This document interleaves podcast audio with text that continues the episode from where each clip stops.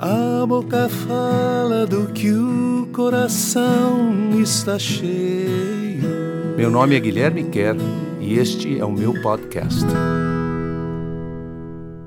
Hebreus capítulo 11, versículos 1 até o 7. Entramos naquela parte do livro de Hebreus em que nós vamos agora um, correr numa direção mais prática da carta. Por enquanto foi Muita coisa pesada, eu reconheço. Mas agora vai ficar mais gostoso, com exemplos mais claros, com exemplos bem mais práticos. E hoje nós vamos entrar no capítulo 11, que é chamado A Galeria dos Heróis da Fé. Ah, uma exposição de o que significa a fé. Nós terminamos o capítulo 10 entendendo aquela exortação, aquela chamada de atenção, dizendo assim: olha, nós temos sempre a oportunidade diante de nós de escolher não seguir a Deus, mesmo tendo ouvido e recebido um tanto de informação ou de revelação da parte dele que seria suficiente para nos encantar. Mas nós temos a liberdade de dizer não. Ao mesmo tempo, ele termina o capítulo dizendo assim: Mas nós não somos daqueles que dizem não, não somos daquele, daqueles que desistem no meio do caminho, mas somos daquele que, daqueles que andam pela fé e escolhemos a vida. Então ele vai explicar o que é fé. Se nós somos aqueles que andam pela fé, o que seria a fé? Então o capítulo 11 vai explicar e hoje nós vamos ver três exemplos diferentes. Mas a primeira coisa que ele faz é dar uma definição de fé. Então vou começar a ler capítulo 11 da carta aos Hebreus, versículo 1 até o 7. Fé é a concretude daquilo que ainda não se concretizou, a visão clara do que os olhos ainda não conseguem ver.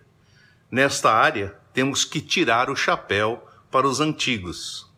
Pela fé entendemos que o universo veio a existir por uma declaração de Deus, pela sua palavra, de tal forma que aquilo que hoje é visível teve sua origem naquilo que não se pode ver. Então, a definição de fé é muito, muito boa, muito forte.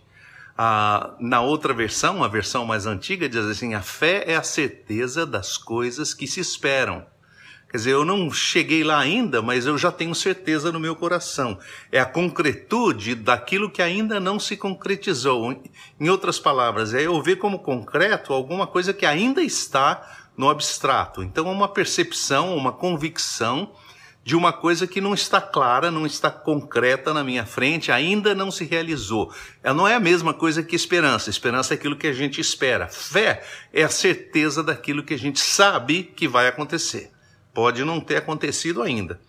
Nesta área temos que tirar o chapéu aos, aos antigos. E ele diz assim: pela fé entendemos que o universo veio a existir por uma declaração de Deus, a palavra de Deus, de tal forma que aquilo que hoje é visível teve sua origem naquilo que não se pode ver. Isso nos reporta, obviamente, ao livro de Gênesis, o livro que fala da criação do mundo, né, do nosso mundo aqui pelo menos, ou do universo. No princípio era Deus, no princípio não havia nenhuma outra coisa. E essa questão de Deus, eu sei que é uma questão controvertida, porque muita gente ah, pensa que acredita na ciência quando diz que, que não precisa de Deus para explicar o universo. Na verdade, você ou precisa de Deus ou precisa de alguma coisa que o substitua. Ou você diz, eu creio que Deus deu início a tudo, que no princípio era Deus, e aí a pessoa tem o direito de perguntar, mas e Deus veio da onde? Aí você responde, Deus, por definição, não veio de lugar nenhum, porque ele já é. Ele é a única pessoa que é eternamente. Por definição, Deus é o eterno. Então, o eterno deu início àquilo que é temporal, que é passageiro, que é, que é momentâneo, por assim dizer. Ou você pode escolher que o mundo veio de coisa nenhuma. No princípio era um nada, e do nada se fez tudo. Bom, quando você define assim, esse nada é o que a Bíblia chama de Deus, porque uh, é mais fácil você acreditar que um ser inteligente, capaz, que pensa, que tem planos, que é um, um, um arquiteto e um construtor, construiu uma casa, ou você olha para uma casa linda construída e diz assim: que impressionante as forças da natureza, juntar os cimentos, os tijolos e todas as coisas caírem nesse, nessa conformação tão interessante e criar essa casa onde as pessoas podem morar e viver e levar a sua vida ali.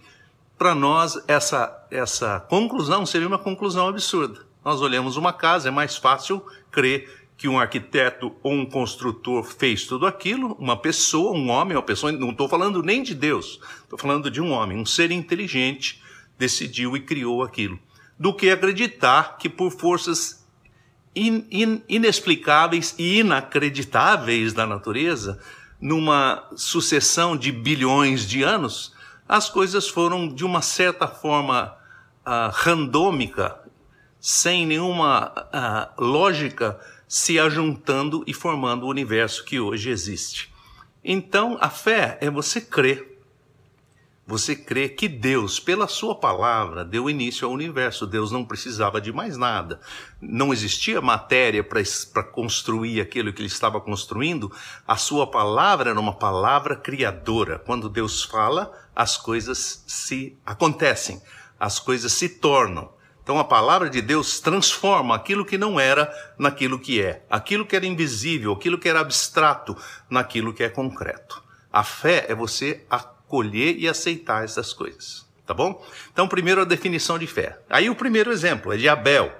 Pela fé, Abel ofereceu a Deus um sacrifício mais completo do que Caim. Você lembra dos dois, Abel e Caim, os dois irmãos, filhos de Adão, o primeiro crime da história humana. Caim matou Abel. Deus mesmo diferenciou um do outro e recebeu o que Abel ofereceu. Abel foi aceito por Deus como um homem íntegro e por meio da fé, mesmo estando morto, ainda fala. Vou dizer só uma coisa aqui, nesse, sentido aqui de Abel e Caim, porque às vezes eu, eu li aquele texto lá no, no Gênesis, esse, esses dois irmãos, e um traz as suas ofertas, que são ovelhas, porque ele cuida de ovelhas, o outro traz a sua oferta, que são frutos da terra, que são plantas que ele traz como oferta para Deus, e Deus aceita o sacrifício de Abel. E a gente fica pensando, mas por quê? O, a ovelha era melhor, cada um tinha, cada um trouxe o que tinha. Mas, para mim, a chave de interpretação daquele, daquele texto ali é uma, uma palavrinha curta que diz assim: Deus se agradou de Abel e da sua oferta, mas não se agradou de Caim e da sua oferta. Então a questão não era a oferta. Não era se a oferta de Caim era mais própria ou menos própria, ou a de Abel, que era uma ovelha, então por causa do Messias, que é o cordeiro que foi morto. Não acho que nada disso faz sentido. O que faz sentido é Deus viu o coração de Abel quando ele fez a oferta, se agradou desse coração e não se agradou. Por qual razão a gente não sabe. Depois a gente vê que Caim era uma pessoa irada, também era uma pessoa ciumenta, uma pessoa invejosa e que por conta do sacrifício do irmão ser aceito para com Deus, ele ficou irado e acabou matando o irmão. Então, a, a fé é a gente, é aquilo que Deus vê no nosso coração. Não necessariamente aquilo que a gente apresenta. Se você tem ovelha, você traz ovelha. Se você tem fruto da terra, você traz o fruto da terra. Mas Deus enxerga o coração. Então a fé é aquilo que caminha a resposta do nosso coração àquilo que a gente percebe de Deus. Ah, eu queria dizer mais uma coisa e eu vou parar por aqui, porque eu acho que não vai dar para chegar onde eu estou querendo dentro do nosso tempo. Mas eu queria dizer só mais uma coisa, que, que a fé tem a ver com relacionamento. Como é que eu creio em alguém? Quando eu creio em alguém? O que significa crer, confiar?